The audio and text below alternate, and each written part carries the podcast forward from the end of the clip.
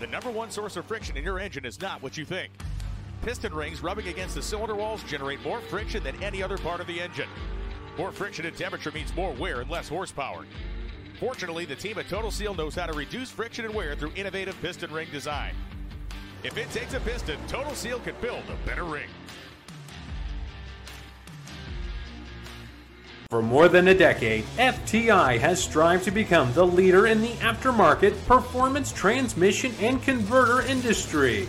We've joined forces with McLeod Driveline Components under the leadership of Top Fuel Funny Car pilot Paul Lee, and now have a larger distribution network, more resources, and more power. Come see us in the pits and ask how you can join the FTI family. It's not cheating, it is the competitive edge. This. This is WFO Radio. Hey, everybody, WFO Radio back on the air. What's up, everybody? We got the Baby Gators this weekend. That's right, Gainesville Raceway going hot. And we are going to be at the Gator Nationals just, uh, you know, pretty much a week from now. We'll be headed that way. The start of the NHRA Mission Foods Drag Racing Series era. So much going on. We had racing out there at Firebird Motorsports Park. We had racing out there at Belle Rose. You had lights out. Stevie Fast goes up there, runs a what what you run? 350, cracks him up there. And uh, amazing.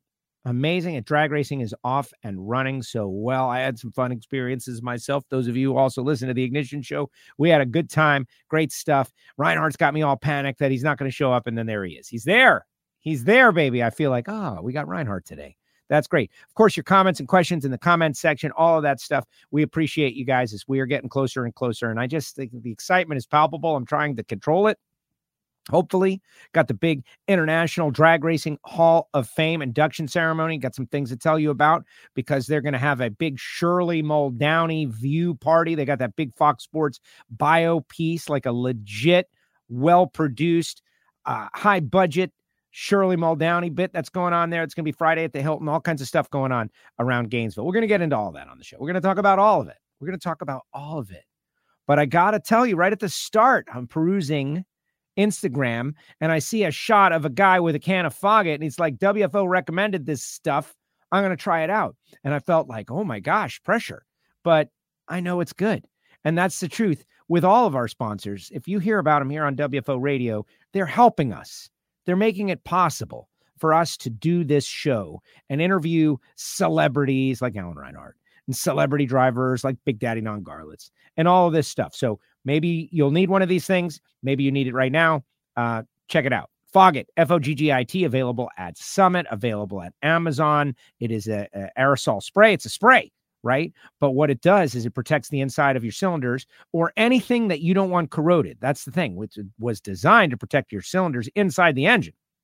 But people are using it on hundreds of other things to uh, lubricate and also prevent corrosion. Go to foggit.com to find out more. All right, next week at this time, many of you will be on your way to Gainesville Raceway. You'll be headed up there one way or another. You got to stop at Burnyzz for the big fan fest. That's it. Plan around it. And if you're going to Gainesville and you're thinking, well, it's a little bit of a drive, yes, but it's worth it. I did it last year. It's totally worth it. You get the drivers in that, like, uh, you know, pre cannonball run party atmosphere at Burnyzz last year. They had music, they had food, they had fun. There was a tram. Like, they need a tram. Where did they, where did Josh Hart get a tram? It was it was awesome. And that was year one. I bet year two is even better. You'll love it. Go to Burnyzz, B U R N Y Z Z.com. And remember, they buy and sell classic and exotic automobiles, muscle cars, exotic luxury cars. They've got a great inventory over a 100,000 square feet on the property, buying and selling. And uh, reach out to Josh, follow their social media. That's Bernie Speed Shop. CWT Industries, these guys. If you work in a machine shop, if you have a balance machine. I'm talking to you. Just like any other product, you can stay with the old technology a little too long. That's just the way it is. Like it works, it's tried, it's true. But nowadays, quicker, faster, more accurate, easier to operate. The technology that goes into a CWT Industries machine is over the top. We're going to be playing some demonstrations from Randy Neal so you can see exactly what I'm talking about. But if you want a personalized introduction, if you are interested in updating your balance machine in your machine shop, your engine shop, reach out to me. I'm telling you, CWT Industries. Of course, you learned a little bit about FTI performance transmissions and torque converters and total seal piston rings at the head of the show.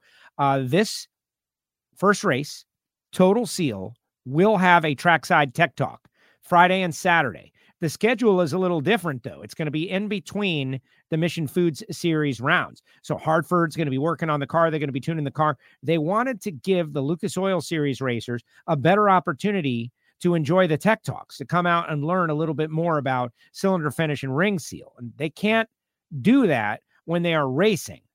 And so it's going to be between sessions one and two and three and four on Friday and Saturday at the Total Seal Pit, Hartford's uh, pit, I believe. Uh, so check it out, totalseal.com, and we'll be doing a preview episode of Hidden Horsepower. So be sure to not miss that. Later on in the show, I'll tell you about Sam Tech. I'll tell you about torque calibration services. I'll tell you about Frank Hawley's drag racing school. And of course, my buddy Marvin Rodak. It keeps me fueled up and ready to go. Not to mention our great friends at Phillips-Connect.com. Let's bring on the voice of the NHRA and the voice of Firebird Motorsports Park. I got to get me one of those hats, Reinhart. That's a great new logo. The the Firebird. Yeah, Motorsports it really is. They they I didn't realize they were going to redo the whole facility. They painted it. They made it nicer.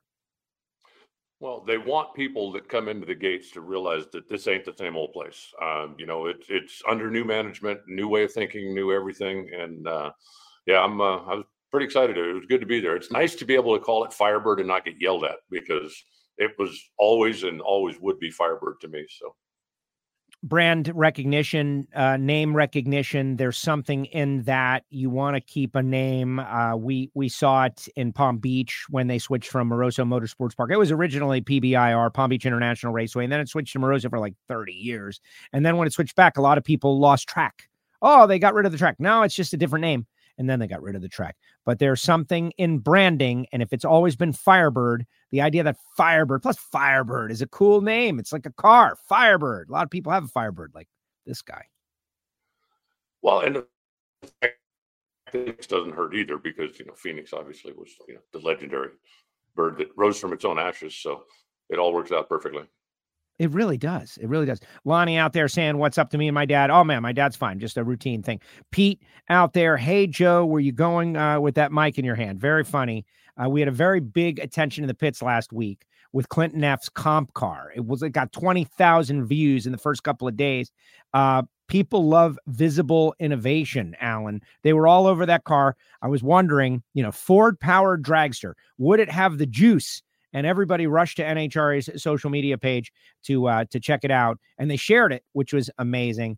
Um, I'm just telling you that there's no real point. No, it's cool. I uh, I actually found a new attention in the pits car for you uh, when you get out here. I'm not gonna tell you what it is until you get here. So, uh, but I there's a car that's been around for a long time, and I've seen it a long time, and uh, I found some information about it this weekend that made you go, hmm, that's hmm. kind of cool. Somebody should spread the word. And uh, so when you get out here, when you and that car are at the same racetrack, then uh, I'll hook you guys up.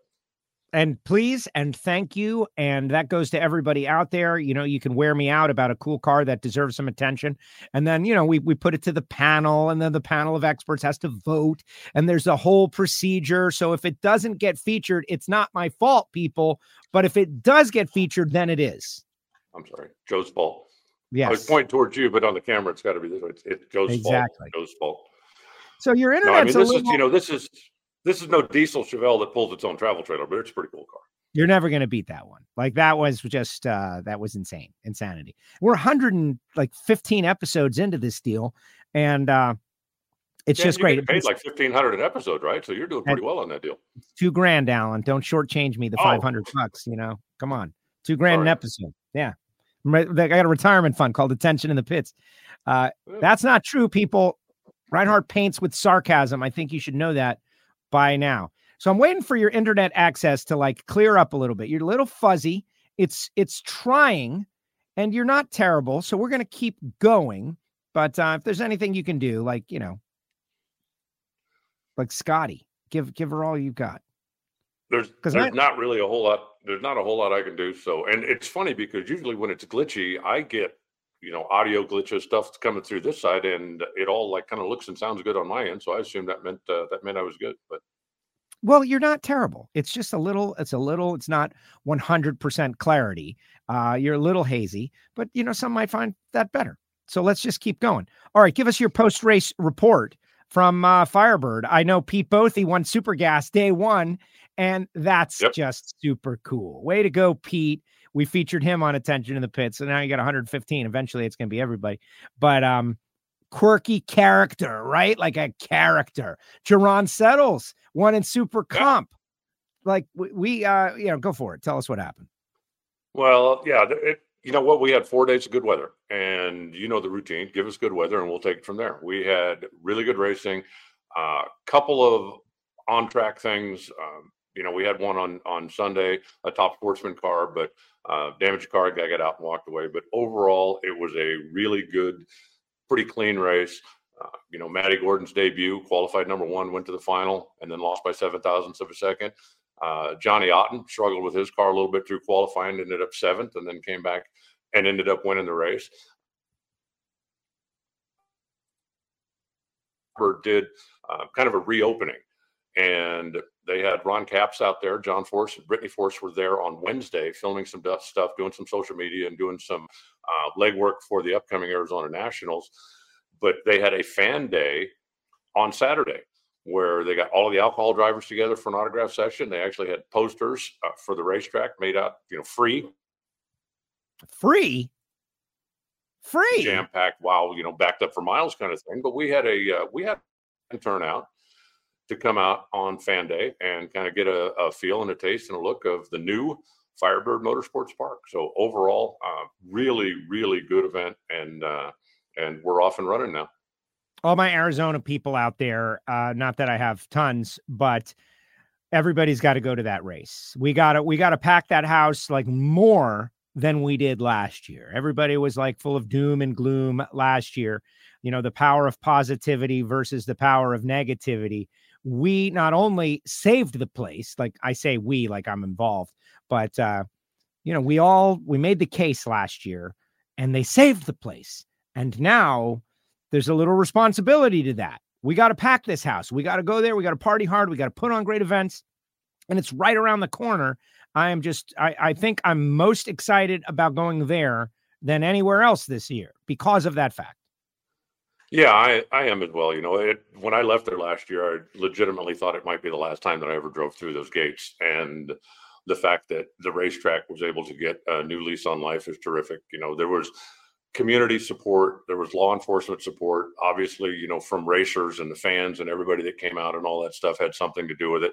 But it ultimately came down to the Gila River Indian Council, the community who owns the land that had a change of heart. And I've, you know, heard some things behind the scenes and some other stuff. And I really, you know, I'm not going into any of that because I don't know any of it, you know, what's fact, what's fiction, what's whatever.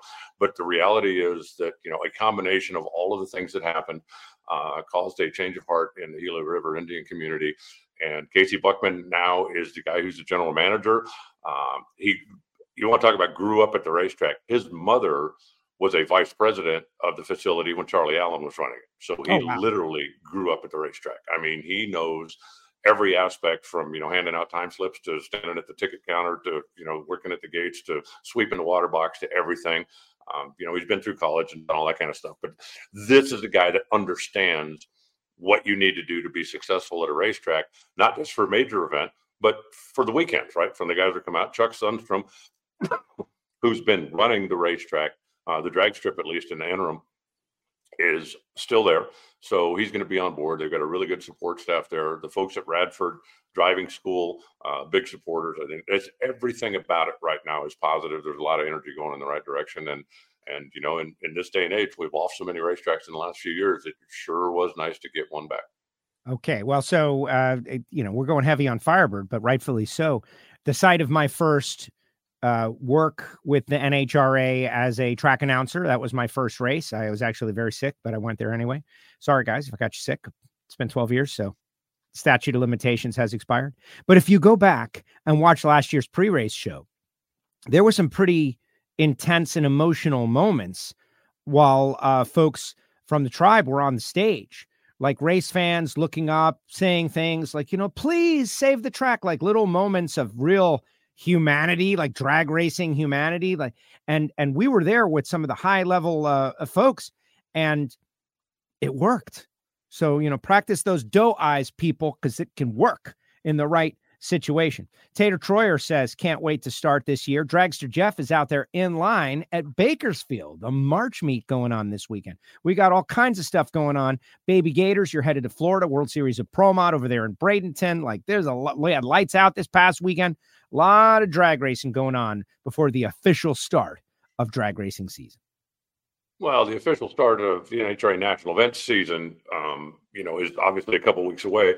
But there's there's a lot going on. You know, everybody's been waiting for the weather to warm up, and in the southern part of the country, it has.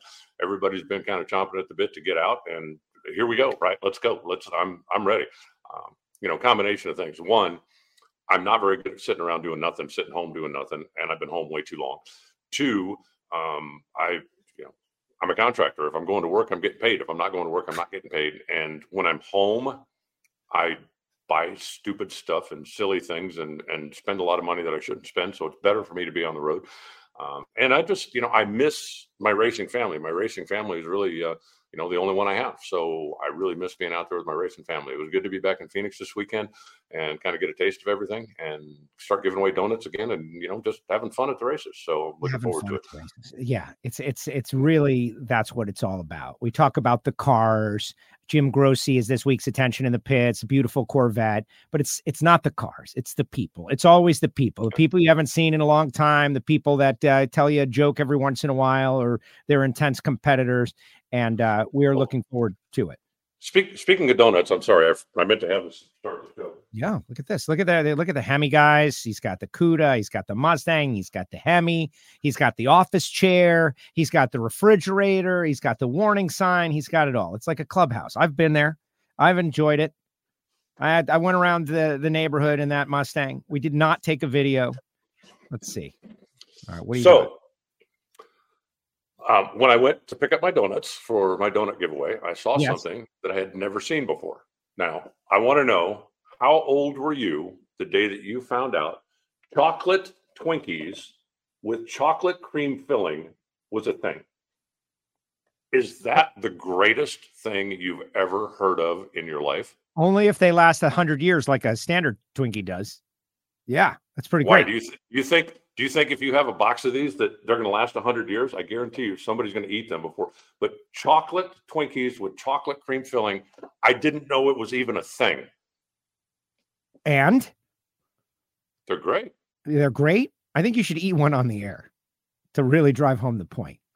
I only have one left. Ah, all right. Because we're going real morning show on that, right? When Reinhart brings out the snack food, now he's uh, enjoying it. Like it's very morning show, uh, which I like. I but I didn't. I saw your tweet. Did you did you know that was a thing? Nope. I saw your tweet. You and, no, yeah. I haven't. I stay off the snack food uh, aisle, and to be very honest, I'm more of a Drake's cakes person than Hostess. Uh, but that's we're getting real in the weeds on snack uh, cakes. Um, Drake's is a duck. It's kind of a different thing. But yeah, chocolate Twinkies. Who knew? Who knew? Who knew? Who knew? And so, were you giving those out for what? What earned you a chocolate Twinkie? Oh, nothing. Never mind. Oh, okay. There it is. There it is. Terry is I actually did give him a few. I, I gave a few of them away. If a racer came into the tower and they had like a little kid with them, I'd go, "Hey, do you like chocolate here?" You know, don't tell your mom I gave this to you. You know the the uh, the Lucas Oil Series racers as a as a creature out there in the world. Like uh, I, I talked to some of them in Orlando, and and who everybody's got an opinion, right? Like, um, we are here at every race and would love to be recognized for the fact that we show up at every race. Like, and that makes perfect sense. Um, and it's it's hard when you got six, seven hundred, in some cases, nine hundred racers on the property to adequately recognize everyone. But one thing that you cannot say is that there aren't people working in drag racing that uh, don't really try their best to to make sure everybody feels appreciated. Like I, I know you do. Like you know, swinging by the gas station to grab something to give racers when they do well. That's not mandatory. That's your own deal. You're doing that for fun. We are trying so hard to make sure that that attitude that was maybe 20 years ago, right? Like the racers in the Lucas Oil series are just schedule fillers in between nitro cars. That is not the case anymore. I'm on a soapbox, but what say you? No, I agree. I think that uh, you know anything. I I think it's important for any organization to show appreciation to the people that support the organization, whether it's the fans coming through the gate, whether it's the racers coming through the gate. Um, and you know, I think there are a number of racetracks that do it very well. Uh, there are a number of racetracks that I think could do it a little better. I know, you know, as I've traveled the country, I've had a lot of conversations with owners and with operators and, and people at racetracks and like, uh, well, have you ever thought about? And I'm a big believer that it's the little things. You know, the little things make the biggest difference. You don't have to, you know, just the little stuff. You know, yeah. I I appreciate when you know I go back to hotel and and you know they've folded the the you know the tissue nice and the thing. Well, little stupid stuff like that makes a difference. And at the racetrack, there was a guy that worked the back gate at Indy for a million years.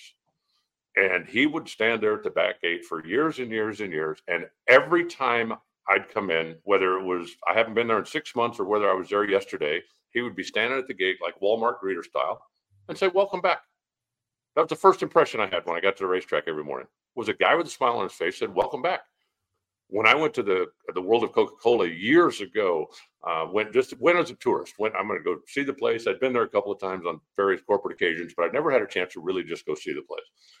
So I pull up, and there's a guy standing. You know, there's kind of a booth to get in, and I pull up, and the guy says, "How you doing, sir?" And I said, "He said, you ever been here before?" And I said, "Well, I've been here." And he said, "Well, he said we're kind of slow today." He goes, you'd be better off if you go park on the third floor, then you walk straight across. You don't have to work with the elevator or anything. It'll be I've been there 30 seconds. I got good advice.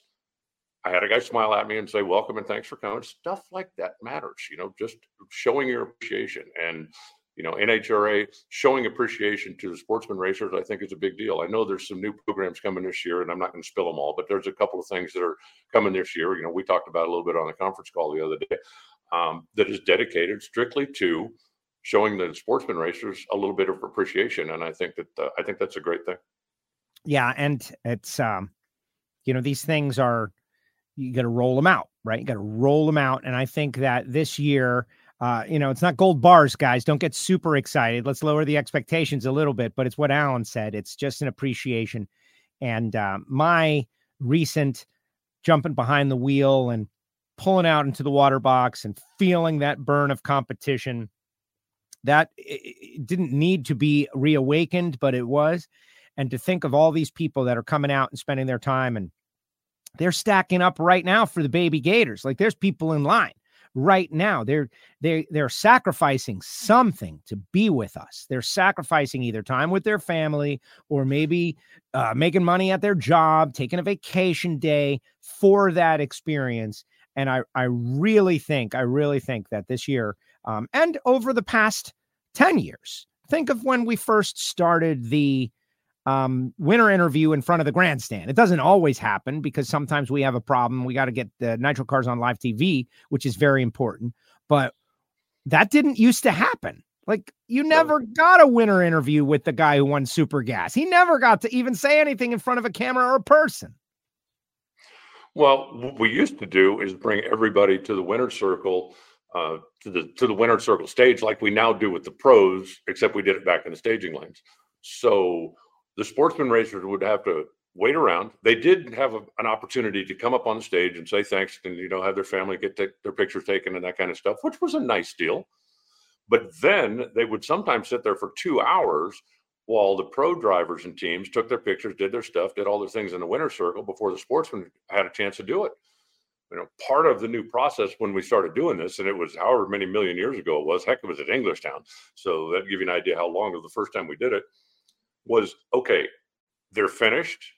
They get a chance to come up in front of the stands, in front of the crowd in the grandstands, and thank their sponsors and say what they want to say and talk about their day.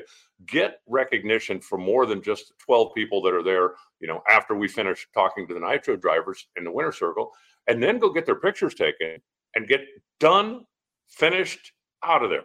The first time we did it, I remember driving through the pits after it was over with and guys loading up their cars. And I said, Well, what do you think? And the guy said, Seriously? And I said, Yeah. And he said, Do you remember I won this race two years ago? And I said, Yeah. He said, Nine o'clock. I was still waiting to get my pictures taken. It's 5:15. My car's in the trailer. I'm out the gate. I'm done finished. He goes, This is the most amazing thing. And you know, I love it when it works. And it, like you said, it doesn't always, right? Whether we have weather delays, on track delays, things happen. Sometimes we got to make adjustments. But when you have a chance to have let the drivers come down there, have that moment, and you know as well as anybody, sometimes they get very emotional. They get, but that's a nice thing that we do for the sportsman racer. You know, if you win, that's part of what you get when you win and that's a nice thing and anytime you can do something like that you know there there certainly has been more focus the last few years about you know what can we do to try to make it a little better experience and i know you know the casual fan i think sometimes thinks well uh, you know how many times last year the last two years have we run the sportsman to conclusion on saturday night? And i've heard from you know like casual fans that you know oh well you know you're just trying to run them out of there so you don't want them there on sunday and you don't care. You know you're running them in front of empty grandstands and well some of that yes is true. We're running them in front of empty grandstands but the reason that's done is if we have a terrible forecast if we know what sunday is going to be we're trying to save them from having to be there on monday or from having to be there all day sunday sit around in the rain and not do anything because you know as well as i do it rains and then we drive the track for two hours, we're going to run the pros.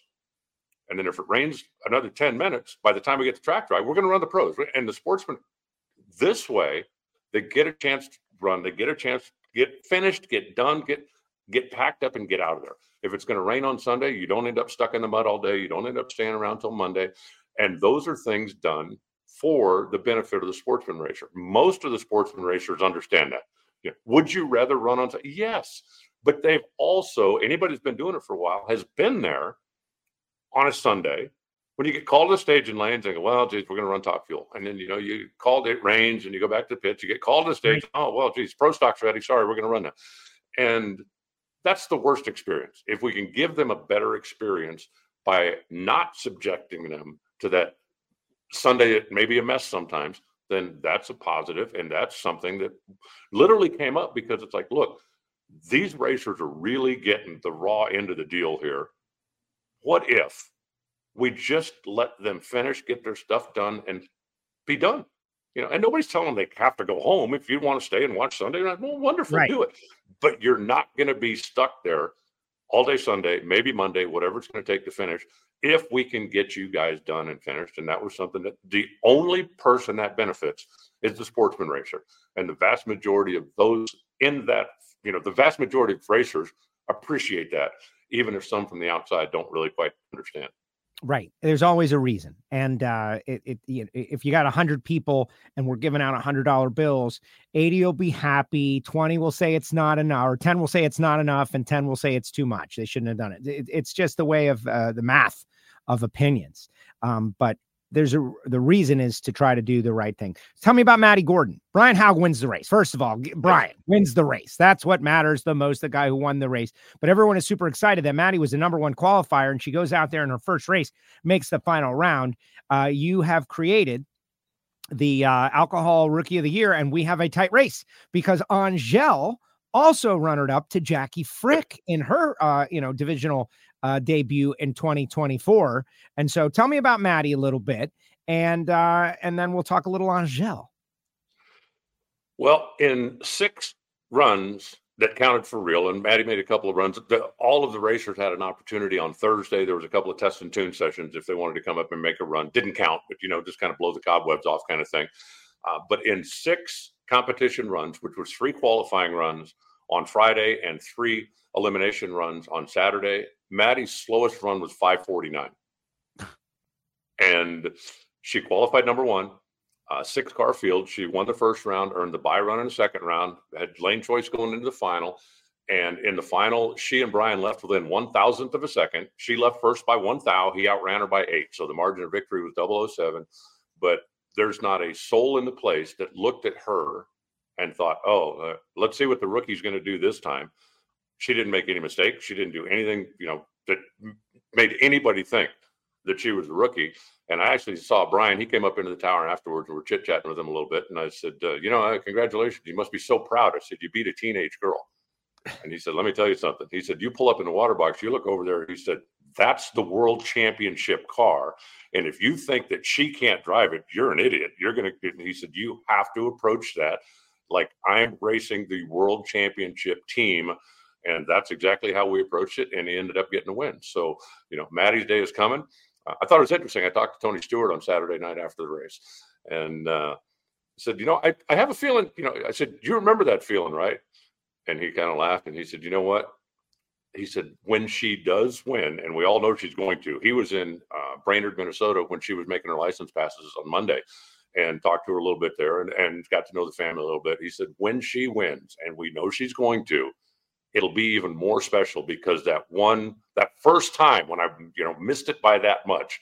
And uh, he said, "I'm." He said, "I'm looking forward to it." He said, "I, I hope that I'm there to see it when she does win that first one." So uh, we'll find out. He'll have an opportunity in Pomona. They're not going to Gainesville. Okay. Can't wait. Jackie Frick defeats Angel. The people who went to No Problem Raceway were treated to a uh, you know, star power final round. Kyle Smith wins alcohol funny car over Christine Foster. Adam Hickey wins comp eliminator. But uh, you know, Angel and Jackie battling it out down there at uh, Belle Rose. And I our, our own correspondent, Bobby Graham, was out there sending photographs. We talked about it last night. He gave a full report on the Ignition show, and uh, they had a great crowd there as well. Nelson and Marla have put together a good program there at No Problem, and uh, we are off to a solid start. Yeah, now uh, you know Baby Gators coming up this week, and you mentioned the March meet, and then at that point we fire off the uh, the mission season and and bring the pros out for their first official race of the year. Really, really looking forward to it. All right, you name dropped smoke a moment ago, right? Which I think is cool. But uh, they're they're in the news right now, and I'm wondering. I'm just hitting you over the head with this, and maybe you know, or maybe you don't know. Steve Brenwald of Brenwald Media texted me. He's like, "Hey, Leah's off the entry list. Like she was on the entry list, now she's off the entry list." And there's that whole story that you explained to us last week about how they're going to try to get Smoke qualified early, and then Leah's going to run the Pep Boys. If if but if he's not qualified, then she might not, and then Josh Hart. Um, has there been any evolution on that story? And do we know why Leah is now off the entry list? People are even in the chat section asking. Well, to tell you the truth, that's the first I'd heard of it. So I have no inside information. I have no. My thought would be that Leah was never going to run the Gator Nationals. So I don't know why she would have been on the entry list in the first place. But I don't know. I don't have any inside information, anything other than, like I said, that she was never planning on running the Gator Nationals. So if she was on the entry list for the Gator Nationals, it may have just been somebody went, you know, because there's so much stuff that goes those entry lists, right? There's a lot of fans that look at them, but they're there for a reason. When they draw the pit maps, when they set up the run orders, when they do all of that kind of stuff, it's the names that are on on the entry list. And I would pure speculation on my part. I'm wondering if somebody went, you know, she's not racing the Gator Nationals. So she's not going to take up an extra pit spot because if she runs the call out race, they're going to run it. They're going to run her car out of Tony's trailer. So they're, not, they're just not going to run Tony's car that day. She's not going to be in the run order when they generate, you know, the first run order based on points when they come out. So it's not going to be her and Doug being the last pair as actually she was third in points. So she's not going to be second to the last pair. So pure speculation. I just wonder if somebody went, you know, if she's not running the Gator Nationals, we should take her name off the entry list so she doesn't become part of all of this automatic generated stuff that comes from that list. That's just you know what what's exciting about that uh, for me is that people are on there looking at the entry lists, like studying the entry list, who's in, who's out, who's coming, who's not coming. Like that's the level of excitement that we have for Mission Foods drag racing here at 2024. All right, LZ Miller is out there. He's a loyal fan, goes to many races, is a West Coast guy. He has a question that uh, we can tackle for a moment. We're gonna, guys, we're gonna run down, uh, you know, a lot of hot topics. So put your comments in the comments section, and of course, share the show. We're always fighting the algorithm. We went over 3,000 subs on YouTube finally. That is is tremendous. Thank you so much, everybody, and NHRA.com for posting our Garlits video last week. Big Daddy always has got uh, big uh, big numbers. But Elsie wants to know how come no Winter Nationals as the start of the season anymore? Are you guys allowed to talk about why? Are you allowed to talk about why the Winter Nationals aren't the start anymore, Alan? Well, we've actually talked about it quite a bit. Um, you know, sure, Pomona was historically the beginning of the season, and we would go to Pomona, and then we would go to Phoenix, and then we would go to Gainesville, and then we'd work our way back across the country. We'd go to Atlanta, we'd go to Houston, we'd come back out to Las Vegas, and then we'd head back east again. Well, it started um, coming out of COVID because we couldn't race in California. You know, California was one of the more locked down states, and we couldn't race there to start the season. So, so many of the teams test in Florida anyway. So many of the teams are down there, and it made more sense if everybody's going to go down there and test for the week before, two weeks before, to just let them leave their rigs, park their stuff, you know, drive to Florida test, drive all the way to Pomona. Plus, we no longer have Atlanta and Houston. So, what would you do? Would you go to Pomona, Phoenix, Gainesville, Vegas? That doesn't make any sense. Would you go to Pomona, Phoenix, Vegas? Well, Vegas got NASCAR this weekend. So, if we had started our traditional, you know, middle of February, we can't run the same weekend NASCAR does in Vegas. And we wouldn't want to run the next weekend either. You know, the Vegas fans, many of them would choose one or the other if they were back to back because, you know, you get it, right? Everybody's not going to be able to afford a big ticket item every weekend or two weekends in a row. So you've got to separate those events a little bit. Um, you know, we no longer have, as I mentioned, Houston and Atlanta. So it made more sense if the teams are all going to be in Florida anyway start in Florida, and then we'll come west. We'll run Pomona. We'll take a week off. We'll run Phoenix. We'll run Vegas, assuming that somebody doesn't tear up a lot of stuff or have a, a big issue. Their trucks aren't going to go back and forth. They'll run Pomona.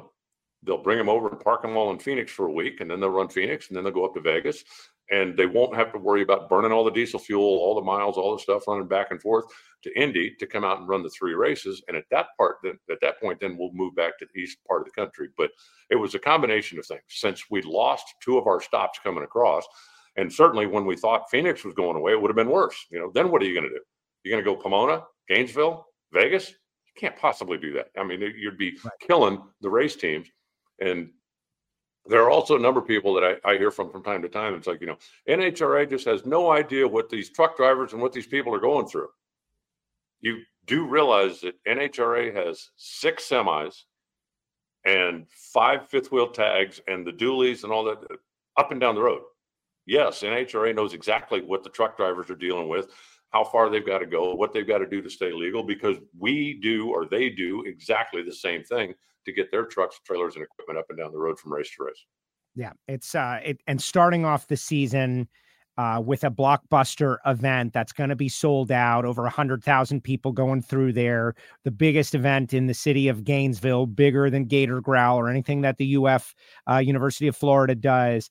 Um, you know it's it's just huge it's just huge and on the flip side of it the california side of the deal we were just there for the In-N-Out Burger finals just a couple of months ago. You squish the holidays in there where so people are going to the finals, people are spending money on the holidays. And then at the start of the season, you ask them to come back.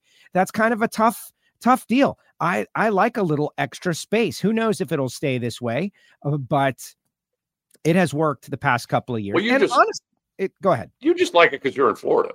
Yeah, that's true too.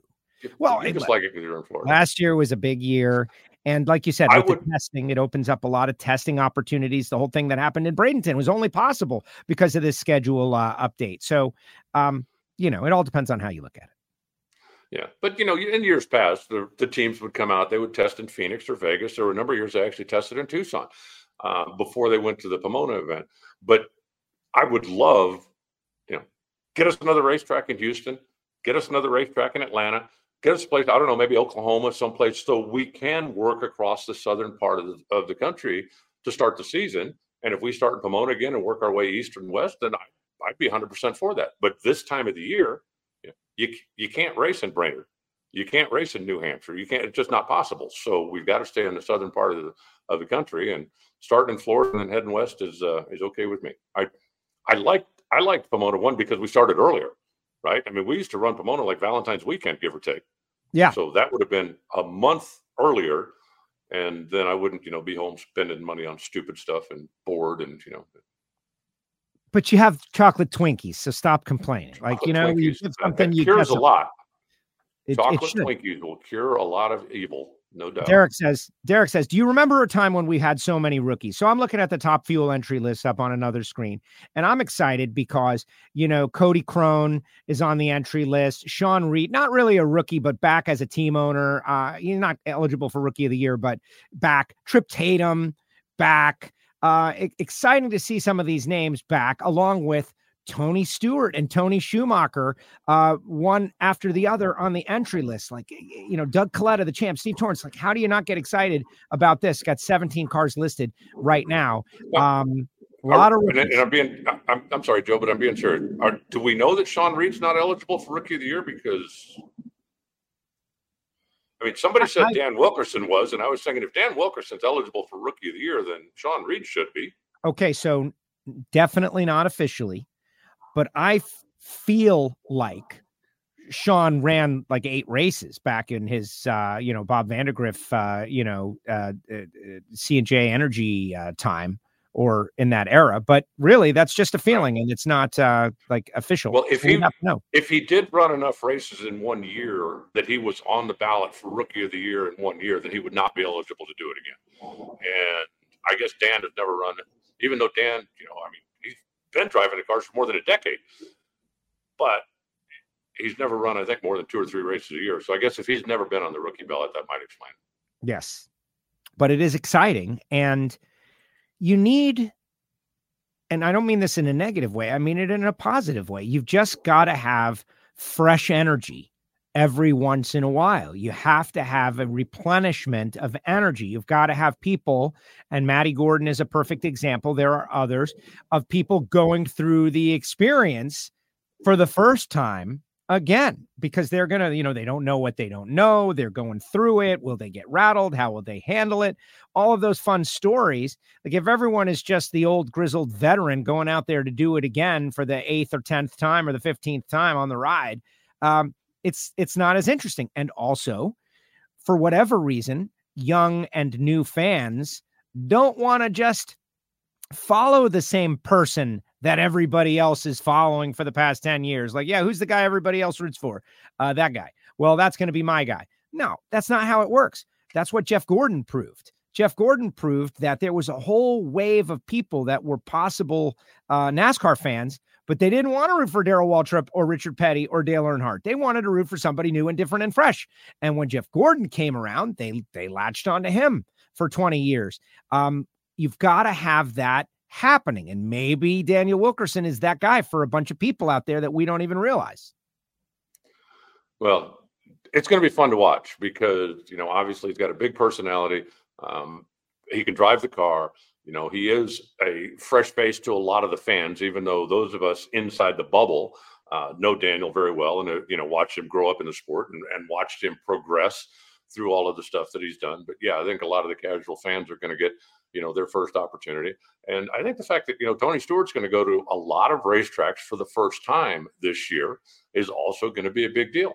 You know, Tony Stewart's never been to Seattle International Raceway, but he will be this year. Yeah, at Um, night, you night know, there- qualifying. there's- smoke. Yeah, and there's there's a couple of stops on tour, you know, where they didn't run alcohol cars. Like Tony raced last year in St. Louis, but not at the Nationals. And so for the Nationals fans, this will be their first opportunity to see him out there racing. And I think you know, I think there's there's a lot to be excited about in NHRA right now. Yeah, uh, that that Tony Stewart story, I I I keep flashing back with a little like minor PTSD to the PRI uh, backlash about it. But the closer we get to the actual start of the season, and Tony Stewart Racing is doing a great job with uh, all their social media. Mahindra coming on for a couple of races. They're doing a great job like getting people stoked about it. Um, you know, everybody kind of like went crazy because that's really what it was. It was like mob mentality crazy. You need to reevaluate what you were thinking back then. I'm not saying write an apology letter or anything, but I'm just saying, like, as we get closer, this is a massive story that transcends drag racing and goes well beyond into uh, other forms of racing. You know, you saw Leah, you saw Smoke out there in Atlanta as they're getting ready, national anthem playing. You realize this guy's got so many eyes on him that you're not going to fully understand until he's on the track. Agreed. And, you know, I he's getting in, you know, a very good race car.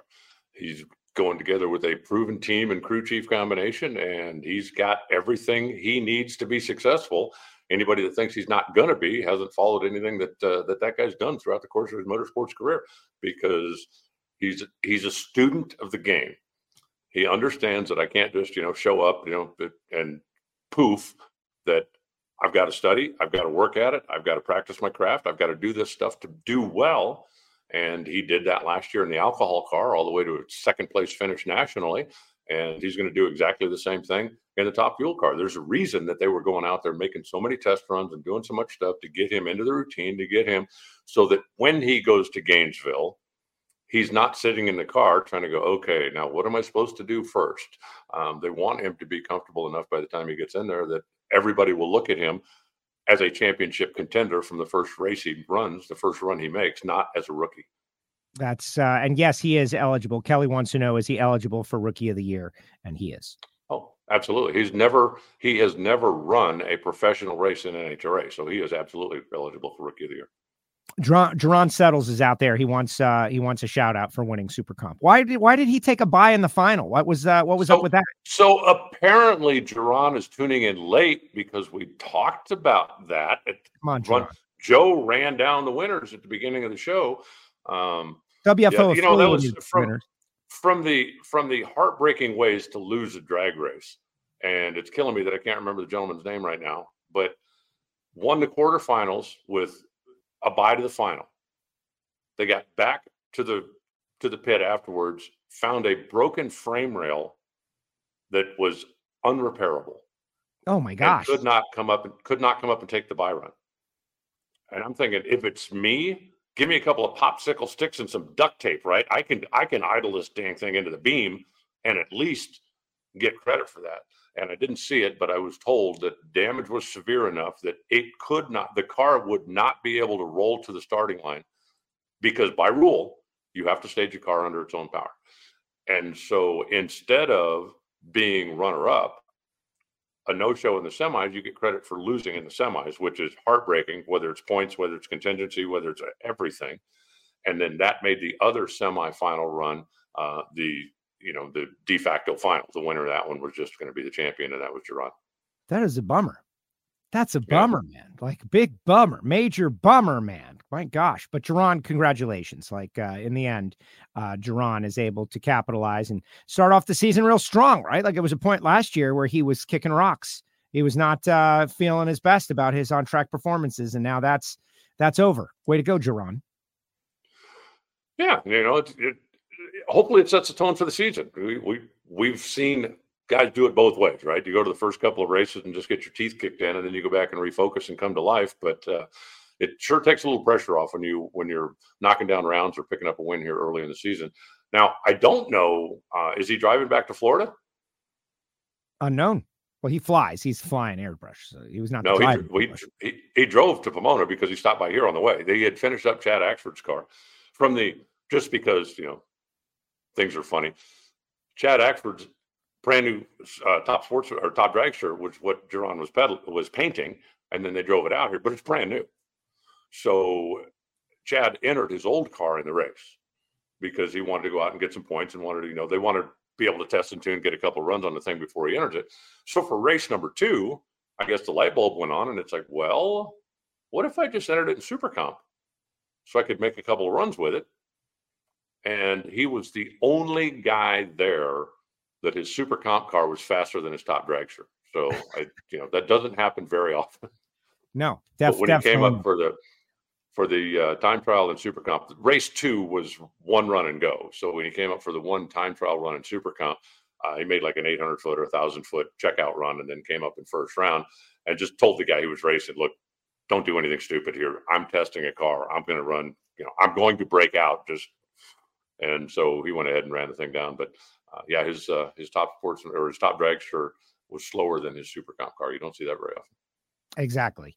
Um, Captain Lucky talking about smoke says when he wins in Top Fuel, he will become the greatest race car driver ever in history. His re- resume will uh, will prove it.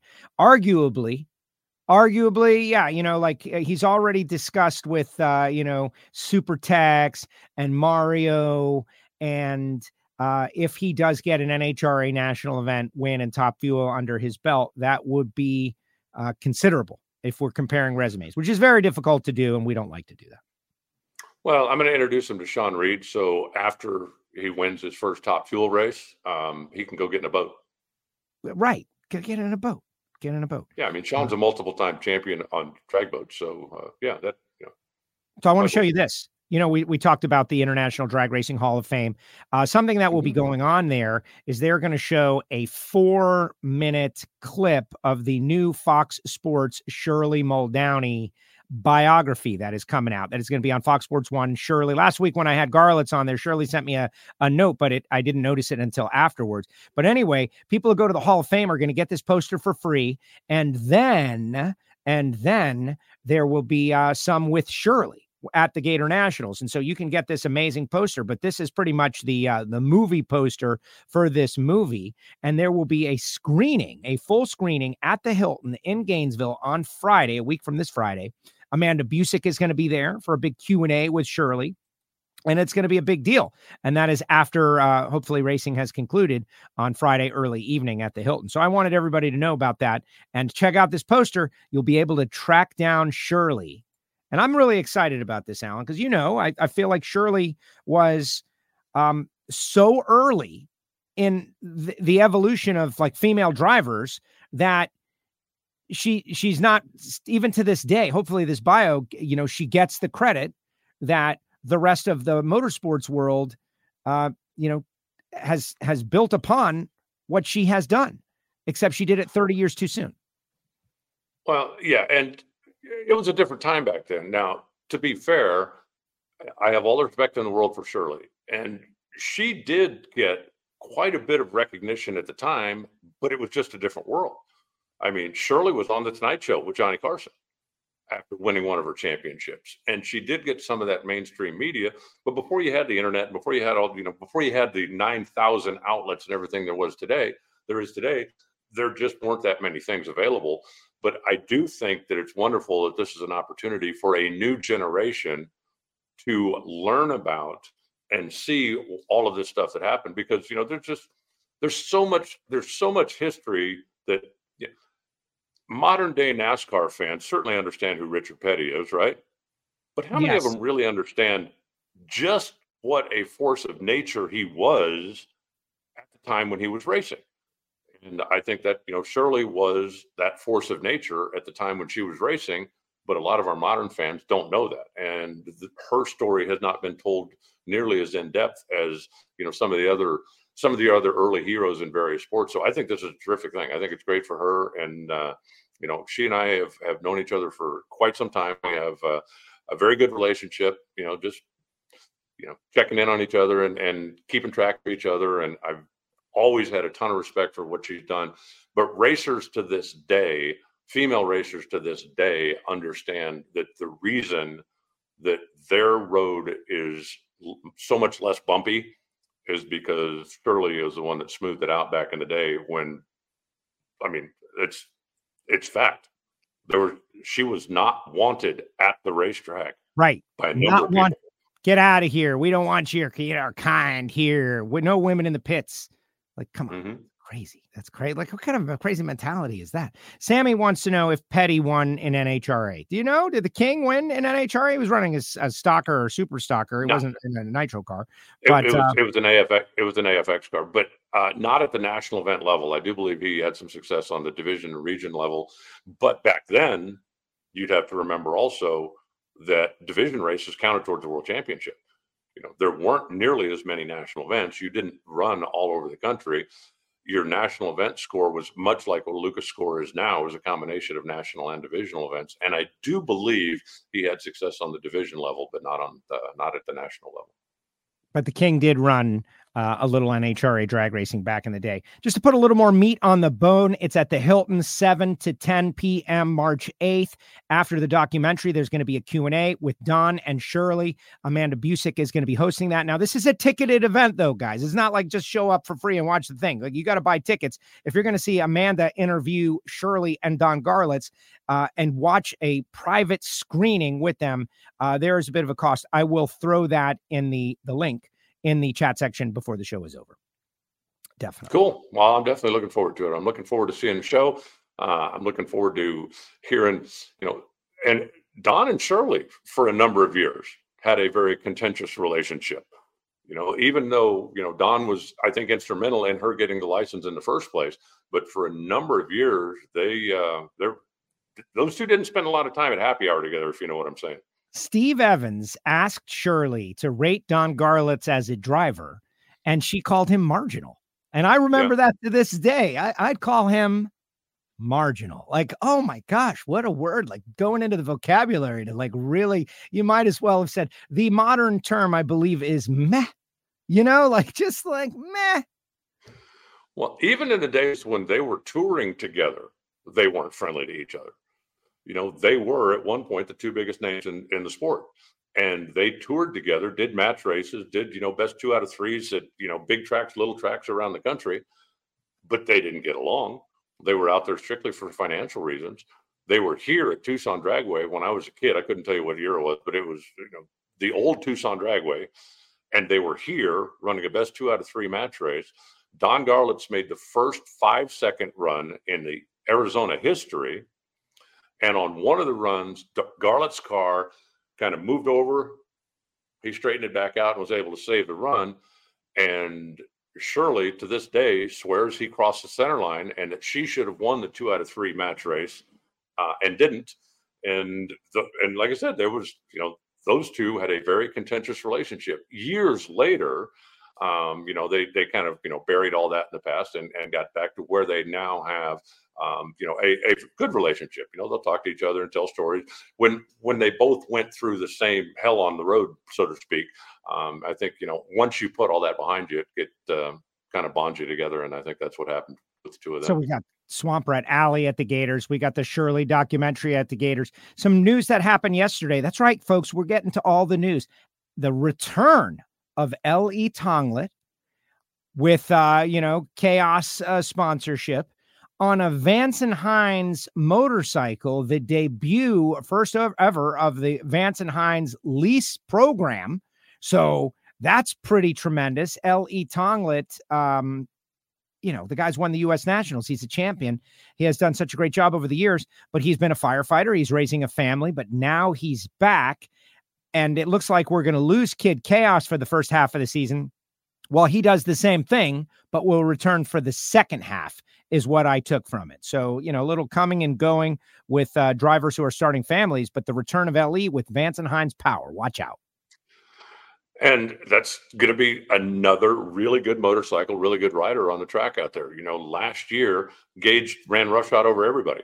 Um, this year, obviously, he wants to come back and do that again. And I don't think they've done anything on his team to slow him down uh, putting Richard Gadson on another Vance Hines house bike is going to bring some competition. But if you don't think Matt Smith was pissed off at the end of last year and has been spending the whole the whole winter break working to try to get back on top, then you don't know Matt Smith. And same thing about Little Hector, and you know, same thing about the alligator team and uh, there's a lot of guys out there that dedicated the last four months of their life to making sure that Gaige Herrera doesn't beat him over the head from coast to coast and border to border again this year.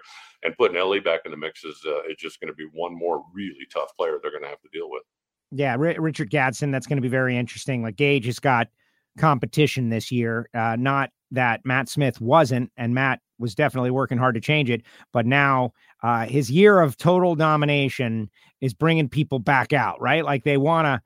If I was a driver, a rider like LE, I would want to go try to bring the pain to uh, you know a new, a new, young blood that's out there dominating the world. I'd want to test my own metal. Uh, Chris Bostic getting a shout out, uh, do well on the war bike. That's kind of cool. Yeah, it's Tim Kulungian, now an owner of the war bike. That is uh, that is pretty cool, and I am excited about uh, that. Steve Evans deserves a movie. he was a tremendous talent. You were personal friends with Steve Evans. Yeah.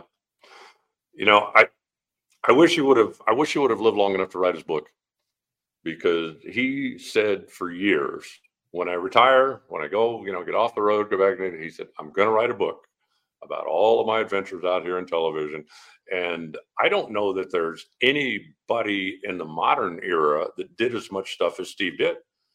I mean, from NASCAR to IndyCar to World of Outlaws to swamp buggies to drag racing to, you know, at, at the time when he was involved, there weren't a lot of specialists in every particular motorsport, but there were motorsport specialists, and that's what Steve was. If it had an engine on it, then you know I I remember him you know doing things from the Copper Classic, um, all the stuff that he did, and you know he was instrumental in my career. When I met him early '90s, um, we were talking at the end of the racetrack in Phoenix one time, and that was at the time when driver interviews in in venue over the PA was a very very new technology, and we did it with two way radios. And I would go down to the top end of the racetrack literally with a two way radio. And I'd go, yeah, I'm down here with Joe Amato. Tell me about your run, and I would. And Dave McClelland in the tower would have the other two way radio, hold it up to the microphone, and that's how they went out. Wow. But Steve Evans doing the television side of things and me doing the in venue side of things, uh, we had you know a lot of times to strike up conversations and chit chat and stuff. And he mentioned one time he's you know asked me how long I'd been in the business, what I'd been doing, and uh, he said, "I think you do a nice job, kid." And I gave my phone number and I said, "Tell that to everybody you know." And then he called me. That legitimately happened. And then he called me um, a couple of months later, and he said, uh, "We've got some opportunities. We're going to be needing some some more people." And he said. Uh, you know, I, I, dropped your name. He said, "Would you be interested in doing a videotape audition for Diamond P Sports?" And I, I remember it like it was yesterday. Right? You got to really mull that over for a while. I said, "You know, hell yes." And he said, "Great. Can you be in Englishtown day after tomorrow?" And if somebody called me today and said, "Hey, can you be in Atlanta tomorrow at noon?" Yeah, no problem. It's what I do. Right. But then, one, you couldn't just go on the internet and book a ticket because oh. it didn't exist. Right. How did they buy and, tickets back then? Like we don't even know. You called a travel agent or you went to the airport or that's how you bought tickets. And I had been on a couple of airplanes in my life, but not very many. And I had never bought the ticket, right? On family vacations or done whatever. So I told Steve, I said, um, I, I don't know. I, I'll, I can try. I said, if I have to, I'll, I'll figure out something. But I said, well, it sure would be nice to have a little bit more notice. I mean, you know, I'm in Arizona. And uh, he said, oh, yeah. I said, I don't know what I'm thinking. He said, how about Columbus next week? oh, right. Said, yeah. Englishtown, Columbus. Englishtown would have been easier. I said, I said that's in Ohio, right? and I said, if you can get within a thousand miles of me, that'll be that'll be easier for me. I said, if I have to do this, I'll figure out a way to do it. Whatever I got to do, if I have to do it, I'll do it. I said, but if I could have a little more advance notice, that would be nice because I really would like to tell the company that I work for, where I I was I was a shop foreman. I had people working under me, people counting on me, people that, that you know. If I just said, "Hey, I'm not going to be here for the next couple of days," that wouldn't have been probably a good thing. So I said, if I could get a little more notice, that would be good. If you could get within a thousand miles of me, that would be very helpful. And he said, Oh, yeah. He said, Well, none of this is going to happen until next year. So he said, It's not something that we really need to. And, and I said, Well, okay, when would you be a little closer to where I am? And he said, How about Denver in July? And I said, I can make that work. I've heard of Denver. it's, I yeah. know, I kind of know where it is. Uh, but that was the first time that I bought my own plane ticket. It was the first time I'd rented my own car. Um, I flew to Denver. I drove to the racetrack. I didn't even have a hotel reservation. I mean, I what do I know, right? Right. And when I when I left the racetrack, I thought, okay, I'm going to get on this road and I'm just going to keep driving straight until I find a motel, so that tomorrow I just have to go out of the motel and go straight back to the racetrack, and there's no chance of getting lost.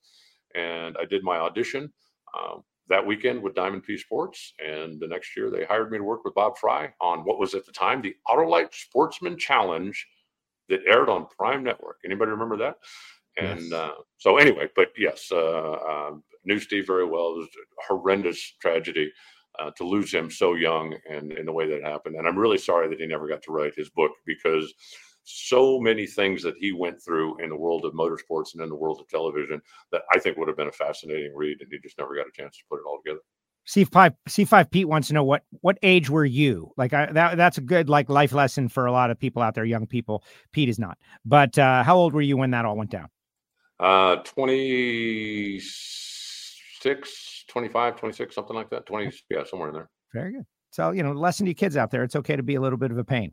Make make uh, you know, you could have gone to Englishtown the next day, but that would have been uh, a tough deal. All right, one more question. You know, on the uh Patreon show, our Patreon page, we got Michael Heiner.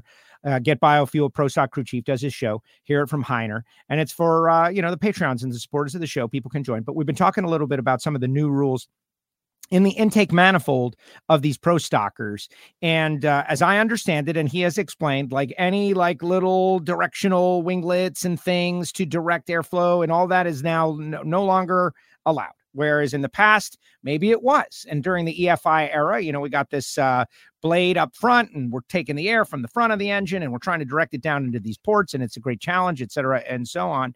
Um, they found out like a month and a half ago that their intake manifolds cannot have anything inside them, like any little directors or uh, how is that going to change what we see out on the track, if at all? I guess we'll see. Um, you know, I'm not I'm not deep enough inside to know, but if you think about airflow, you know, with in the days of the two four barrels, you have two carburetors up on top, and you basically had an air intake of Venturi over every cylinder, more or less. When you look at you know the mountain motors and the, and the big stuff, they'll actually have four two barrels instead of two four barrels, so they can split them and move the carburetor so that they're more directly over. So you had a fairly direct path for the air to come through the carburetor into whatever runner. When they went to the manifold combination that they have right now, with all of the air coming into the front, it is next to impossible to get even airflow into all eight of those intake ports because when your when your entrance is right here you're not going to have the same airflow here as you're going to have back there when all you have to work with is the ram air effect coming into the manifold. So putting uh, deflectors or um, some kind of directional fin in the manifold to direct some air here and some air there and some uh, would help even out the flow going in. And it, I don't know to what extent it was being done. I don't know that everybody was doing it, um, but I don't even know. I don't know why NHRA would have felt that this was a rule that needed to be mandated, but uh, it might have been something that they figured, you know, it's getting to the point that it's getting out of hand, and the easiest thing to do is just ban it altogether. Uh, but as far as how much of a difference it's going to make, I honestly don't know that. Um, I haven't spoken to anybody who's had him on the dyno or who's been messing with him. I, Heiner would certainly know more about that than I would, I would think. Well, we'll uh, and I invite everybody to go check out the Hear It From Heiner show on our Patreon page, patreon.com slash WFO radio for those that want to support the show and go behind the scenes and be a part of that community. Um, great stuff, Alan. Any final thoughts for everybody out there? I got a little story I want to tell you, but uh, final thoughts. Well, I, I just have one. You mentioned the uh, all of the festivities around the uh, Drag Racing Hall of Fame uh, that Don Garlits that you've been hosting now for a number of years and terrific program. I love what Don does and his museum and his Hall of Fame and everything is wonderful. Uh, for those who may not know, the Motorsport Hall of Fame of America is also headquartered in Florida. It's down in Daytona. And the Motorsport Hall of Fame of America covers all American motorsports. And every year there is one person from stock car racing, one person from open wheel racing, one person from drag racing, one person from motorcycle racing that gets inducted into the Motorsport Hall of Fame of America. The drag race inductee this year is Austin Coil. And he uh, asked me if I would go down and do the induction speech, uh, putting him into the thing. And I'm very honored to be able to do that. Uh, I was Terry Vance invited me to do it when Vance and Hines got inducted a few years ago. It is a really, really nice deal. It is a tremendous honor for me to be able to go down there and give the speech inducting Austin Coil. That'll take place after the Gator Nationals. But uh, on a personal note, I just wanted to throw that in there. I appreciate the fact that uh, Austin has enough confidence in me that he would invite me to go down and do that. I'm very honored to do it, and I'm really looking forward to it. No, I think it's great. You're working on a new nickname. You're the inductor You know, like you you induct people. You've inducted Terry Vance, you've inducted Austin Coil now, or you will. You're the inductor. Yeah, I don't know if two makes a pattern, but uh, but I'm looking forward to it. I mean, you know, you know, uh, most people that follow me on social media know that I really enjoy Daytona. I've gone down there a few times. You know, spent a few days after the race and before the races on vacation, just hanging out. I like the town. I like the atmosphere. I got some friends down there, and being able to go down there uh, is a plus anyway. And being able to be part of the uh, Motorsport Hall of Fame of America induction is pretty, uh, pretty, pretty heady stuff. I'm really honored. 100%. No, that is great. And Austin Coil, you know, I, I got to sit next to him at the banquet a couple of years ago and amazing person. And, and the, he's the godfather, really. Uh, the way everybody treats him and respects him, he is the, you know, he's the godfather of drag racing crew chiefs and beyond. You know, uh, fun, fun little fact that probably most casual fans don't know Austin Coil actually drove the high, the Chi Town Hustler at one time. I did not know that. Most people I know, know. I know that uh, Eric Lane may he rest in peace, said that Austin was an unbelievable sport bike rider and that they invited him to go riding one day and he showed up in like all white gear and went out there and showed him what was up. That's what I heard. Well, the last sport bike that he had, he actually sold to me. Uh, but you know, Austin for a number of years was a Ducati guy, and uh, yeah, he was uh, he was not afraid to go out and carve at the canyons and, and, go out and have some fun on one of those things. And uh, the one that uh, the last sport bike that he had was a BMW 1200S, and holy smokes, was that a neat motorcycle! Uh, and a few years ago, he actually he sold it to me. He said he was getting to the point where it just didn't really feel comfortable on anymore and didn't want it sitting rotten. And uh, so, yeah, but he was a true story. He was a big sport bike guy, which is another thing probably a lot of people don't know about him. All right, so here's my quick story, and you know, like okay. I, I, I hesitated to uh, to to share this because some, you know, don't have to share everything, but I'm sharing it. I'm sharing it anyway. And Jimmy, hey, bud, I'm, I got to show you, you know, I got to show got to fill the time, right? So for the past several years uh, in Bradenton, around this time of year, many teams go down there and test. Wade's got a great track. It's a nice flat place. It's good weather. So Jimmy Stahl runs super comp with us. Jimmy and I are friends. He's been suggesting, Joe, you know, come over and uh, you know, drive my car, get uh, get your license in my car. And I'm like, no, no, you know, I I uh what if something were to happen or and and honestly, uh, you know, my dad always trained me, right? Like don't uh, use anything you can't afford to replace is is what my dad always said. So for, the back and forth over the past couple of years, Jimmy has been uh, trying to assuage me of that feeling. Like, no, no, no, it's going to be good. It's going to be good. But also, his car is pretty quick, right? I had uh, previously um, driven a dragster. We're talking, you know, super comp style dragster, but but very quick. Um, back in 2002, Alan, that's when I got my super comp license, which I still maintain to this day, so I could have the experience. I always felt like it was good. I always wanted to drive a dragster just to know the vehicle dynamics. But uh, last year, when Jimmy invited me, I was like, ah, I haven't raced in a hundred years. I'm not ready to jump into something like that. That's just not the right way to do it. Well, this year, when I got the call, I had just gotten out of the S10 pickup truck that I ran Super Street in Orlando. And I said to myself, well, you're warmed up, dude. You ran eight run, runs down the track. You went 141. You're warmed up. Go give it a ride. And so I drove over uh, uh, on Thursday, got there in the morning. Jimmy made a couple of hits in super comp form, got in, had all my paperwork and everything to upgrade my super comp to a top dragster license made my first run half track and uh wow what an experience big hit at the beginning and then really started to truck got to the eighth mile and lifted because that's what you're obligated to do right.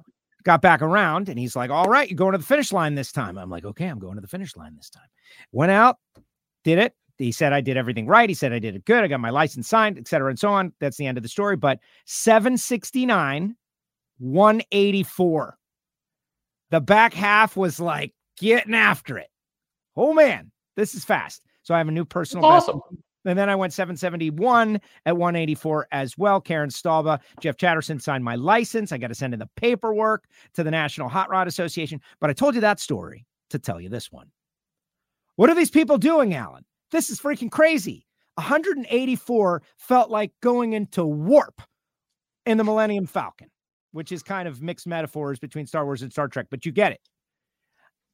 I was 150 miles an hour slower in 320 more feet than Antron Brown. What are these people doing? It's insanity, but it's amazing. That's what I'm saying.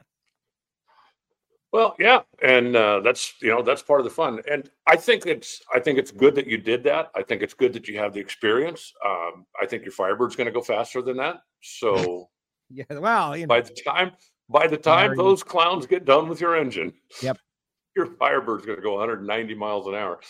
Well, I think it's terrific. I and you know from an experience standpoint, I think that that's something that any hardcore drag racing fan should go do and it, I mean, it's something you could do at Frank Hawley's, you know, where you go out and just do the dragster experience. You know, you don't have to spend a million dollars to do it. You don't have to buy a car. You don't have to buy a helmet. You don't have to buy it. You just go have the experience of what it's like to do that. And then you can kind of make the, uh, you know, you can make the connection in your own mind. I've made a bazillion and six runs down a quarter mile. Everything for me was always indoor cars. And I always wanted to just have the dragster experience. And I went to Frank Hawley School. I talked to him about it for a number of years. He had a school that was here in Tucson, and this has obviously been a few years ago now, but he had a school that was here in Tucson, and he said, I saved you a spot. You need to come out. I actually called, invited Amanda Busick because she was just at the time getting started in the NHRA. And I told her, I, I asked Frank, I said, you know, are you okay with this? And I told her, I said, I think this will be a good experience for you because she, having never experienced any kind of quarter mile competition, just to understand, and Frank's cars go 160 or 165, 70 miles an hour. To understand what the people, you know, what you're reporting on, and of course, so Amanda comes out and and you know immediately set like top speed of everybody that was yeah, in class right. that weekend. No, she, she, But- no, I remember that she did very well. she she was an ace but it's it's something that i think is important if you if you're a hardcore fan and you really want to understand about this stuff uh, to do it. You know i think a lot of people that watch baseball probably at some point played in school or played softball or played something right? You understand the game. A lot of people that watch golf will go out and you know hit a few balls out there from time to time. And, if you're a real hardcore drag race fan there are a number of places that you can do it around the country that have an experience.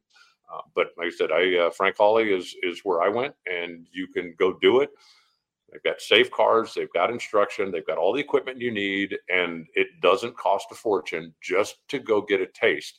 So that the next time you watch somebody doing it, your brain will go, "I kind of know what that feels like." It's kind of Right. a neat deal. Well, it's it's irreplaceable if you're a fan of the sport. You know, they got the petty experience for NASCAR fans, so can put themselves in the seat. And and uh, Frank Hawley has got his dragster adventure. Even if you don't want to get your license, you just want to have a an experience like low key, where you're not like, oh my gosh, do I have to get everything right to get this license? Uh, they make it fun for you as well. I just wanted to share that. I I'm tell you, what, I, I tell you what, I'm gonna 84. okay, I'm gonna I'm gonna you know just I'm gonna volunteer Joe for this, and and he's gonna deal with it whether he likes it or not. Uh-oh. if you call Frank Hawley and go to the Dragster Experience and tell him that you're on the Joe and Alan program, that you want the Dragster Experience on the Joe and Alan program, you will get twenty dollars off. Yeah. Joe will pitch in ten. I'll pitch in ten. So Yep. you know Frank will still get what he needs. But uh, call Frank Hawley, tell him that you're on the Joe and Alan Experience. You'll get twenty dollars off, and Joe and I'll make up. So Right, Frank, well, uh, really what we Frank's do not the one. Frank's not the one offering the discount. Joe and Alan are. We're gonna sign and autograph a twenty dollar bill for you. is really what we're gonna do, and we'll just hand Like- it to you. Like the one I have over here from Farm Truck and AZN. That's exactly right. When you beat them in a very safe race that was uh, done under the appropriate circumstances. Alan, great job. Absolutely. Wh- When do you fly out? I know you checked in for your flight already. When do you get to Gainesville? I know they're stacking for the baby Gators as we speak. Many people might be in the line watching right now. I would I would think they're parking today, aren't they? Test and tuning tomorrow. I do believe Yes, they're testing. They tuning are tomorrow. Testing. yeah, I'm uh, I'm out early tomorrow morning, and uh, I will be in Gainesville tomorrow afternoon. Uh, we start officially running on Thursday, and that'll be uh, the first of my 12 days down there before I head on down to Daytona for Hall of Fame duties. But I'm, I'm really looking forward to it. Getting getting back to work at Phoenix last week was terrific, and I'm really looking forward to getting down to Gainesville, getting the Baby Gators, which is always a fun race, and then of course the Gator Nationals start kicking off the uh, the Mission era and the NHRA Pro Tour. It's going to be fun. Going to be a fun couple of weeks, and also want to wish everybody luck up at the March meet. I know that uh, a lot of the nostalgia folks are headed up there. Big deal up in Bakersfield. Uh, one of these years, one of these years, I'm going to uh, I'm going to be able to get up to the March meet. Yeah, that's me, me, me too, and me either. Uh, haven't been right before the Gator Nationals, right to go west and But Galvin is like, Joe, you got to do it. You got to do it. So definitely going to do it one of these days. Alan, great job as usual. See you in Gainesville, a couple weeks. Thank you very much. Uh, next week, what are we going to do? We're going to talk. We're going to talk Baby Gators sure. results. Get ready for the Gator Nationals. Probably have a couple of guests. Can't wait. Looking forward to it. All right. Have a good week, Joe. Talk to you soon. There he goes. Bye, Alan. Uh, the NHRA's Alan Reinhart joins us each week right here on WFO Radio. It's part of the show on Tuesday. Subscribe, click the bell. That's what you got to click the bell because our mobile app where I send push notifications is going away. And so you've got to enable notifications that when we have a new show, you are notified by clicking the bell. Drop a comment in the comment section, those of you watching on the YouTube. And we always ask to share the show, the viral nature of the program, uh, where people can share it around. Nothing offensive, nothing negative, always generally positive uh, about the sport of drag racing. And I like to think we share a lot of good information. Uh, someone asking about uh, Travis Shoemake. Is uh, Trip Shoemake's son making any races this year? As I understand it, Travis is going to. Um, but the details of such i don't uh, know exactly. We'll uh, we'll find out. Parks is out there. What's up parks? I spent probably 50 to 60 days a year at a track and have never been down the track in a vehicle. That's parks we're friends right? I can say this. That's just dumb man. Like let's do it. Let's get you in a car and go down the track. You got to stage something. That's what i say you got to stage something. You got to experience the lights and the beams and the feeling of like rocking your foot off the brake and rolling it forward. And now you're pre-stage and now you're stage. And here come the lights and they pop on and you got to go. You know, I have no doubt that you, you're capable of keeping it in the groove. It's not about that. It's about the experience of being on the track. Like you go to a ball field and you step in the batter's box. And even if there's nobody on the field, you can look out there and you have this moment and imagine Parks, you love drag racing so much. You got to do this. Let's make it happen. How can I help? How can I help? Yeah, guys, 184. It was something. You know, I think about Stevie Fast, lights out, going 350 to the eighth. I went 769 to the quarter. He went 350 to the eighth in a slammer. It's an experience, and and and Alan's talking about the dragster adventure at Frank Hawley. That's a half track and two full track passes. That's pretty much what I did to upgrade my license to top dragster and you got to have it. And this is what my takeaway was. And please put your comments in the comment section right now, because that's how we're going to end the show. I'm going to do about five minutes of comments and your thoughts out there. But a few years ago, and look, you know, call it what you will. I'm blessed. I'm lucky. I'm fortunate. Uh, I'm out there. Racers want to try to help me tell their story is really what it is. Okay. I'm like me or don't like me. I'm the guy in the position, one of the positions right now to try to tell the story of drag racing. And I work my tail off as best as I can to do that that job. As best as I can. Loving the sport through my dad, all of that, right?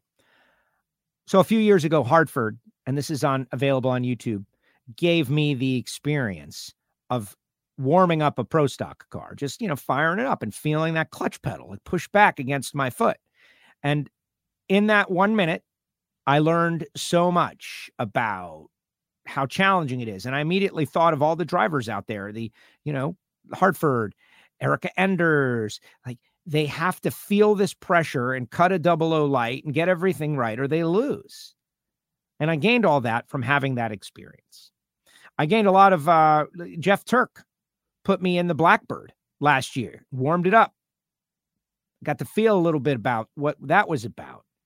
Uh, Lenny Lottig and Jesse Alexandra put me in their Jerry Haas simulator where I got to hit the tree with the clutch pedal and row the gears on a Liberty.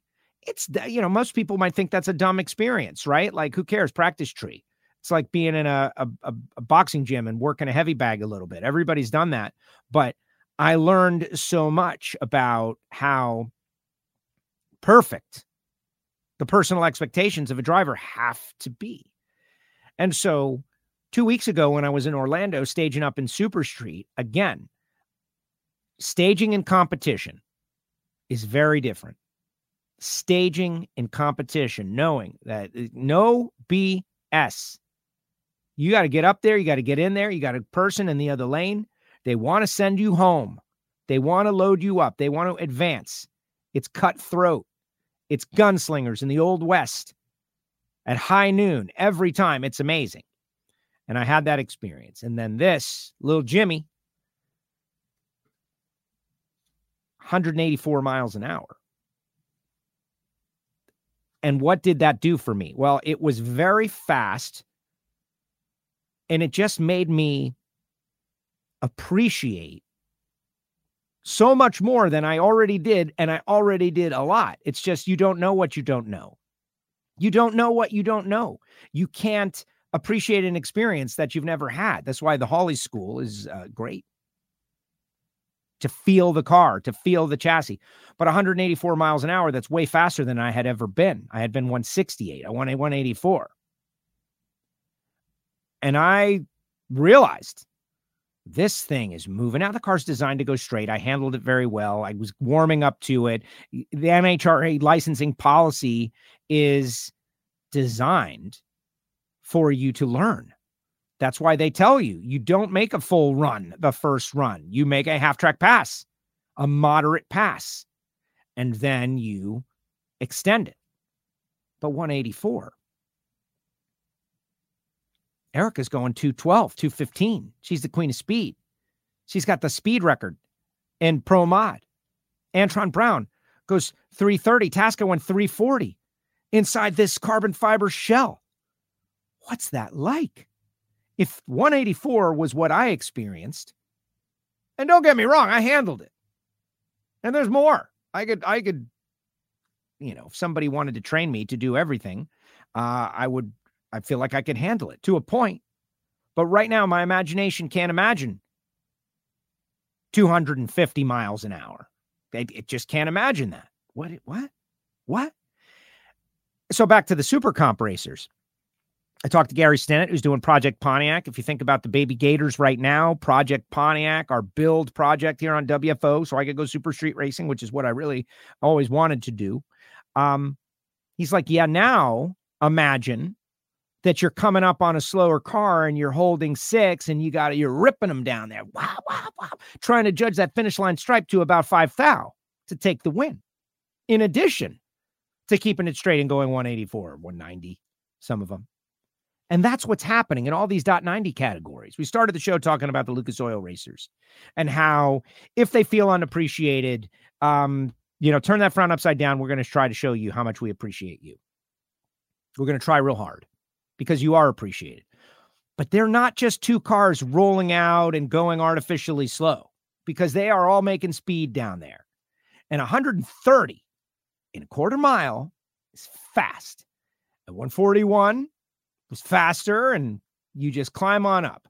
184, trying to judge the finish line stripe, making moves, chess match at 180 miles an hour. It's uh, worthy of your respect, fans of Nitro. And so here's where you're making the big mistake. For this is um, I'm on the soapbox for the dot 90 guys, which I will probably be more and more as I do it more and more as we try to get this Project Pontiac going and everybody that's helping out, whether it be Foggit and Gary and Steve Williams, Wilson Manifold, Straub Technologies, Total Seal, everybody that's been helping out, right? It's uh it's really amazing. Stop watching this stuff from the starting line. You're making a tremendous mistake. It's like someone who goes into the movie theater and sits in the first row and you're like, look at this movie. That's a bad spot. You're not supposed to watch from there and you all want to be close to the starting line. You want to see the burnouts, but for dot 90 racing, that's not right. A car storming past you at 160 miles an hour, Jerron settles. I think he runs one eh, like 88, 190, something like that, like big speed. And making a move.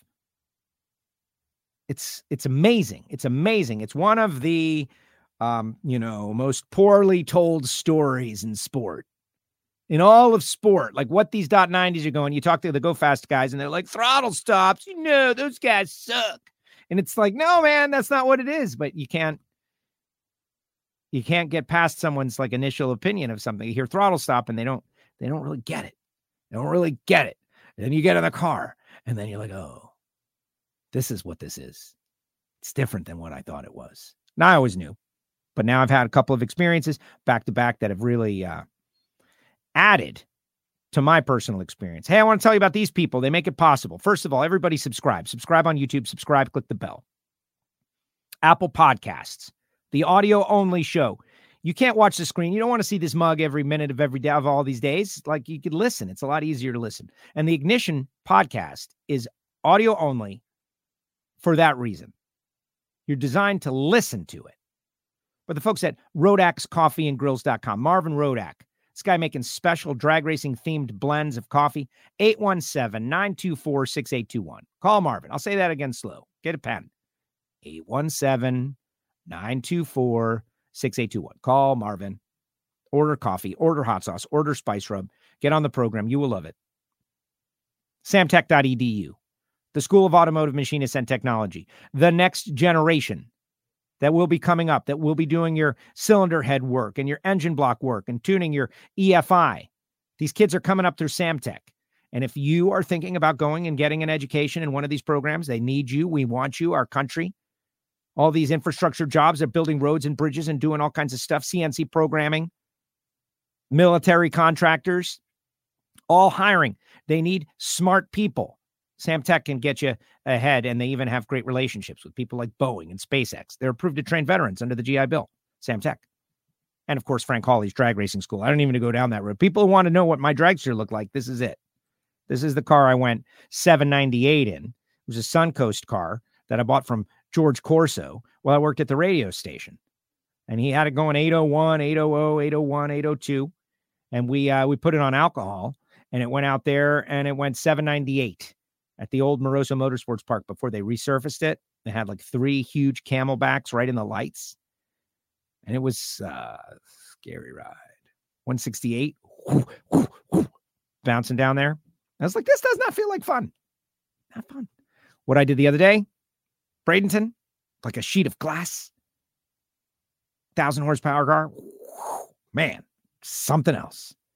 Folks at Phillips Connect helping out WFO, phillips-connect.com. CWT Industries, of course, balance machines. If it rotates, it can be balanced. If you're still using your old school or even several year old balancer, it's time to reevaluate. The product works better. It's quick. It's in many ways automated, tells you what to do, and gets it right. It's a moneymaker. That's what Randy Neal's is like. It's a moneymaker for your shop. CWT Industries. You can email me, joe at WFOradio.com. Guys, that's my email address for you listeners out there. If you want to get an intro to a product or you have a question, you can fire off an email. But uh, I will be happy to put you together with any one of our sponsors. Bernie Speed Shop. A week from tomorrow, go to Bernie's. If you're hanging out in Gainesville, if you're going to Gainesville, if you're flying into Orlando, go to Bernie's. I would go to Garlits in the morning and go to Bernie's in the afternoon for the Fan Fest, six to nine. Everybody's going to be there. The whole world's going to be there. But will they have a tram again? But listen, they're buying and selling classic muscle cars, exotic cars. They sell on consignment. So if you're selling your car, maybe you sell it with Bernie's. If you're buying a car, go to Bernie's.com to find out what they got. Foggit, F O G G I T.com, available on Amazon and Summit a great product. Gary Stinnett has changed the game.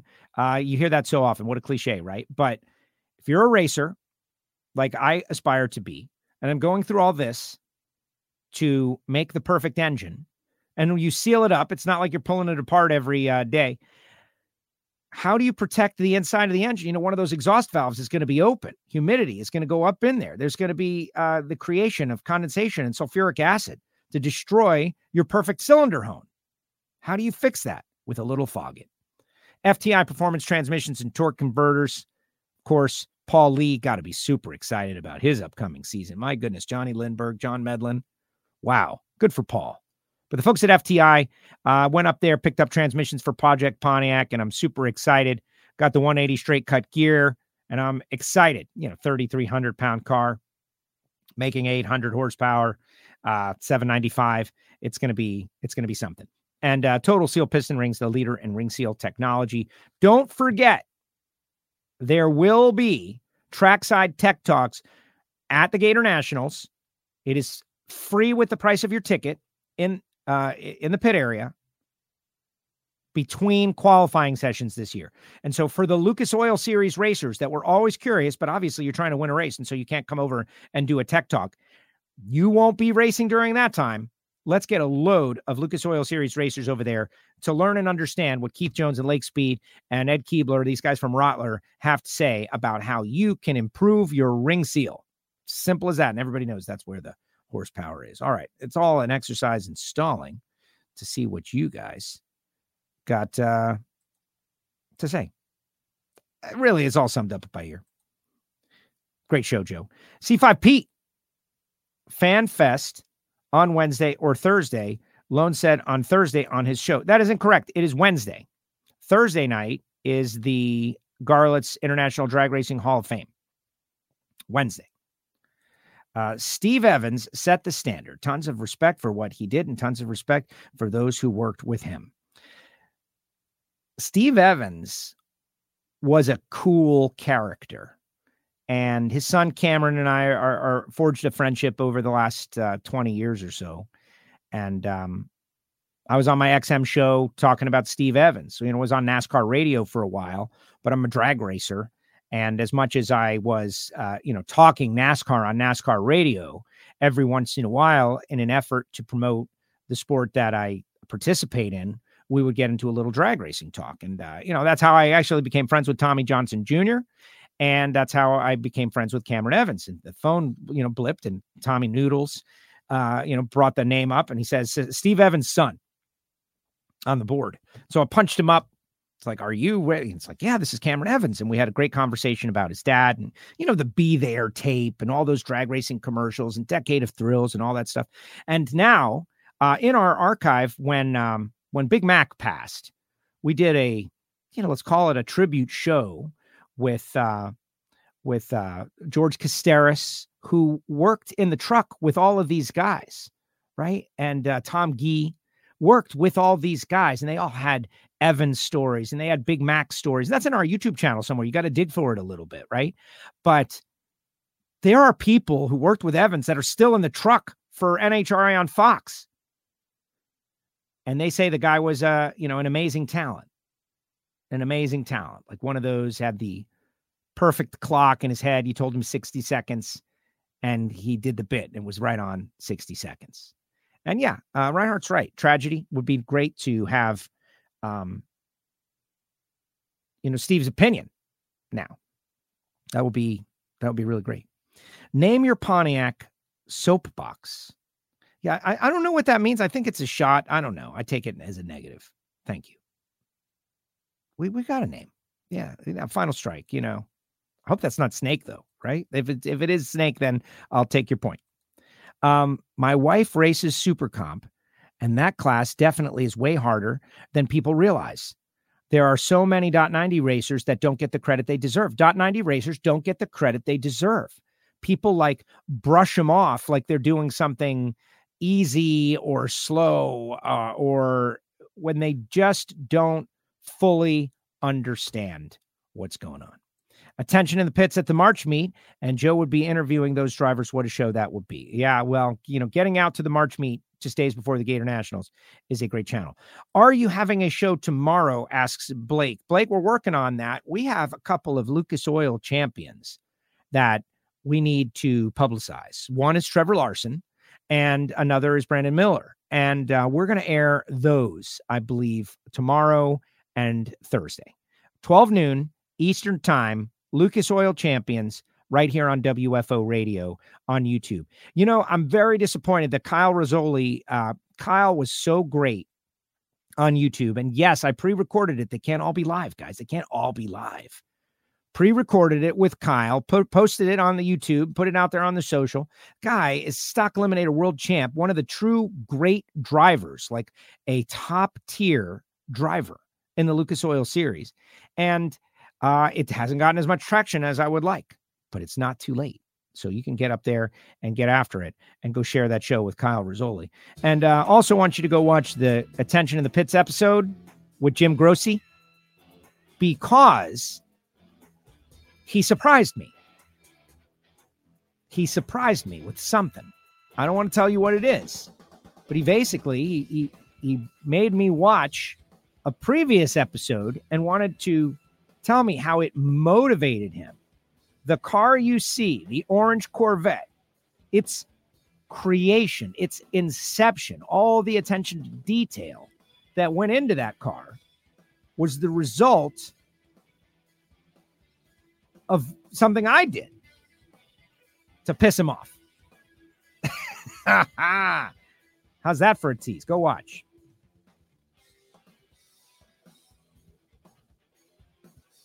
Blake loves watching WFO. Thank you very much. Lonnie, Steve Evans, Dave McClelland, gold standard of drag racing, of all television announcers, on, honestly, you know, of all television announcers, even beyond drag racing. Beyond drag racing.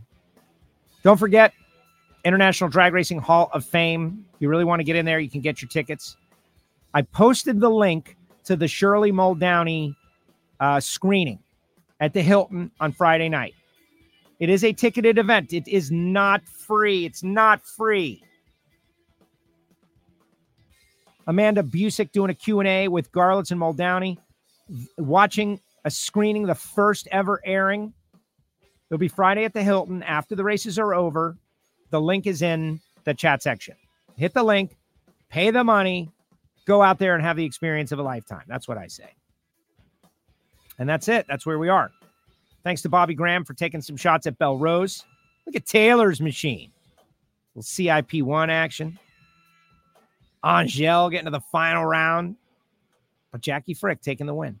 All right, guys. Appreciate you all. Hit that archive. WFO. Thanks, Alan.